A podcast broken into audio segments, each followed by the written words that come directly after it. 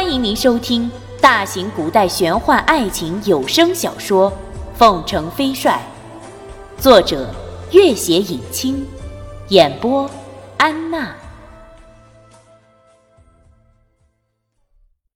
第六十七集。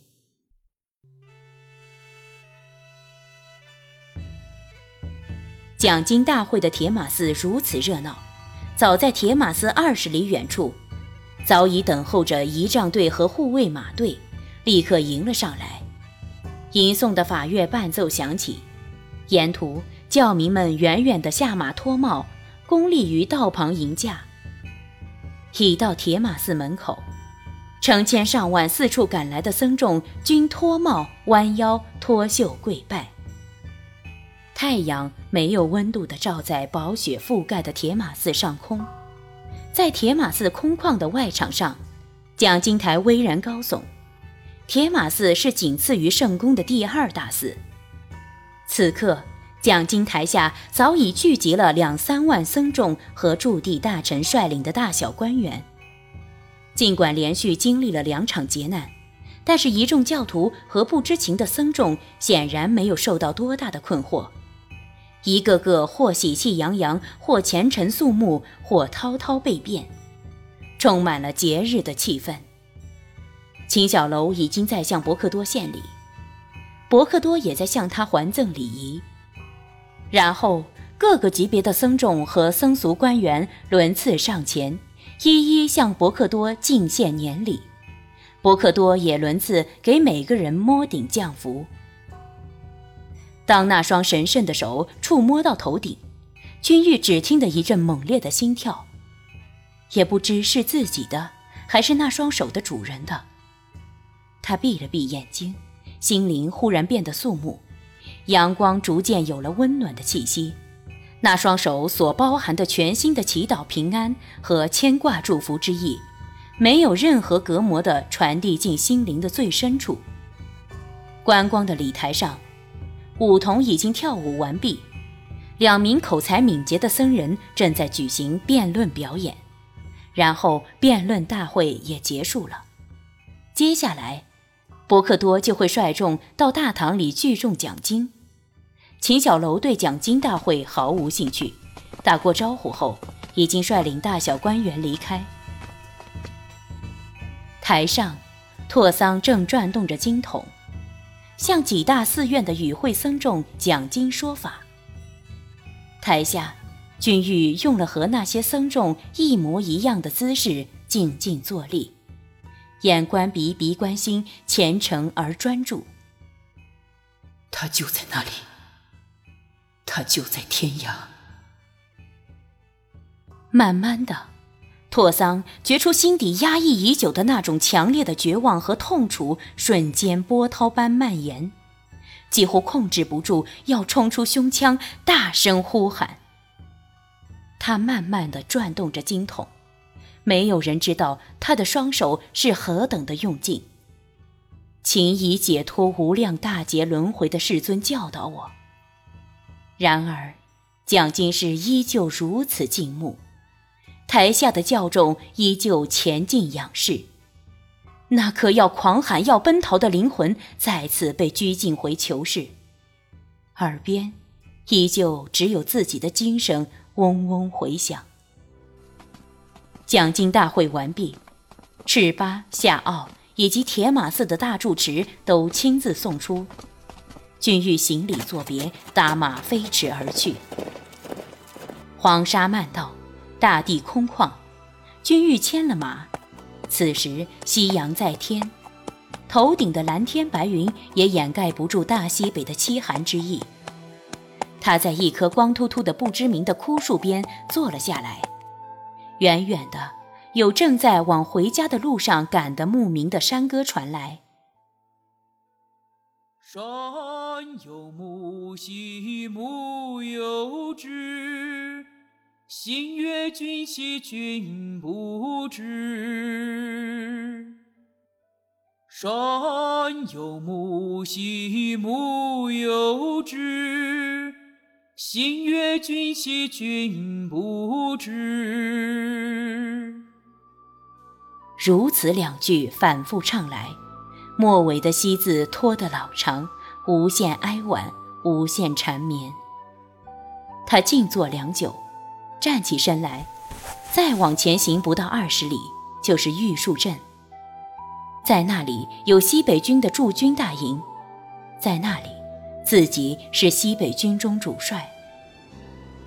有风吹起沙粒，眼睛似乎要下起雨来。三月的风带着寒意，卷着细细的沙粒，大西北的天空还是一片萧瑟，见不到一丝春的气息。一骑快马飞奔入西宁府驻军大营，直奔帅府营帐。虽然冷风拂面，那传讯兵的头上却布满汗珠。一入大营，立刻禀报：元帅，刚接到消息。朝廷这次发下的饷银在汉阴被劫，君玉不由自主的大声道：“什么？护送饷银的军队原本是要从蜀中绕道来西宁，却在汉阴被劫。那支护送军队被全部歼灭，据传闻是川陕大盗和土匪所为。”林宝山哪里还坐得住，猛地站了起来。现在军中粮草已不足维持一个月，小营被劫，叫我等吃什么？耿克、张元等都面露惊惶之色，纷纷看着君玉。耿克日前才取代白如辉从凤凰城赶来，继续指挥那支峨眉先锋。他在凤凰城时从来没有遇到过军饷不济的情况，因此看向君玉的眼神便分外吃惊。君玉沉思了一下。如今，全体将士都在期盼军饷到来，可是军饷被劫。即使朝廷立刻再下拨，到达后也当在三月之后。事到如今，我们只好慢慢商议对策。众将请勿将此消息大肆声张，以免动摇军心。违者，军法严惩。众人面面相觑，心里的不安扩散开了去。自去年下半年开始，周围的各地方府衙已经陆续以各种借口开始拒绝为西北军提供粮草饷银。虽然朝廷屡有命令，但是鞭长莫及，各府衙又总有各种各样合情合理的理由加以拖延或者推脱。现在西北军的全部饷银已经是完全依靠朝廷下拨，如今这批饷银途中被劫，玉树镇大捷的官兵得不到任何嘉奖不说，就连士兵吃饭都快成了问题。而且已是三月中旬，随着夏天的逼近，很快将士需要脱下厚厚的棉衣，无粮无饷，却又到哪里去买单衣？不仅如此。那批军饷还有一个重要用途，即向边境的少数民族购买马匹。玉树镇大捷后，西北军各地驻营总兵力已经慢慢增加到十万余人，可是战马却不到五万匹，几乎两名士兵共用一匹战马。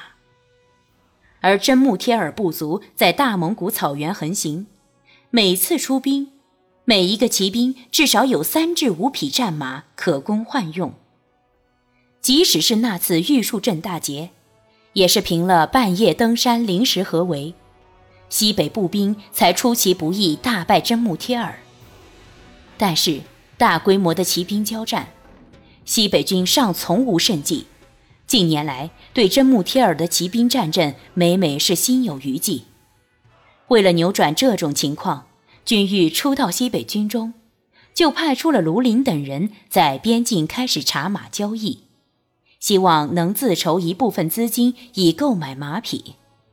但是，由于西北军早年历次在边境的交易中，常常以次充好，将夹杂了铜块或者铅块的白银滥竽充数，因此身为那些少数民族痛恶。慢慢的，也学会了将烈马、刺马用以充数，或者干脆不与之交易。近月来，由于财力有限，谈判艰难，卢林也不过只购回几百匹良驹。这区区几百战马，对于西北大军来说，无异于是杯水车薪。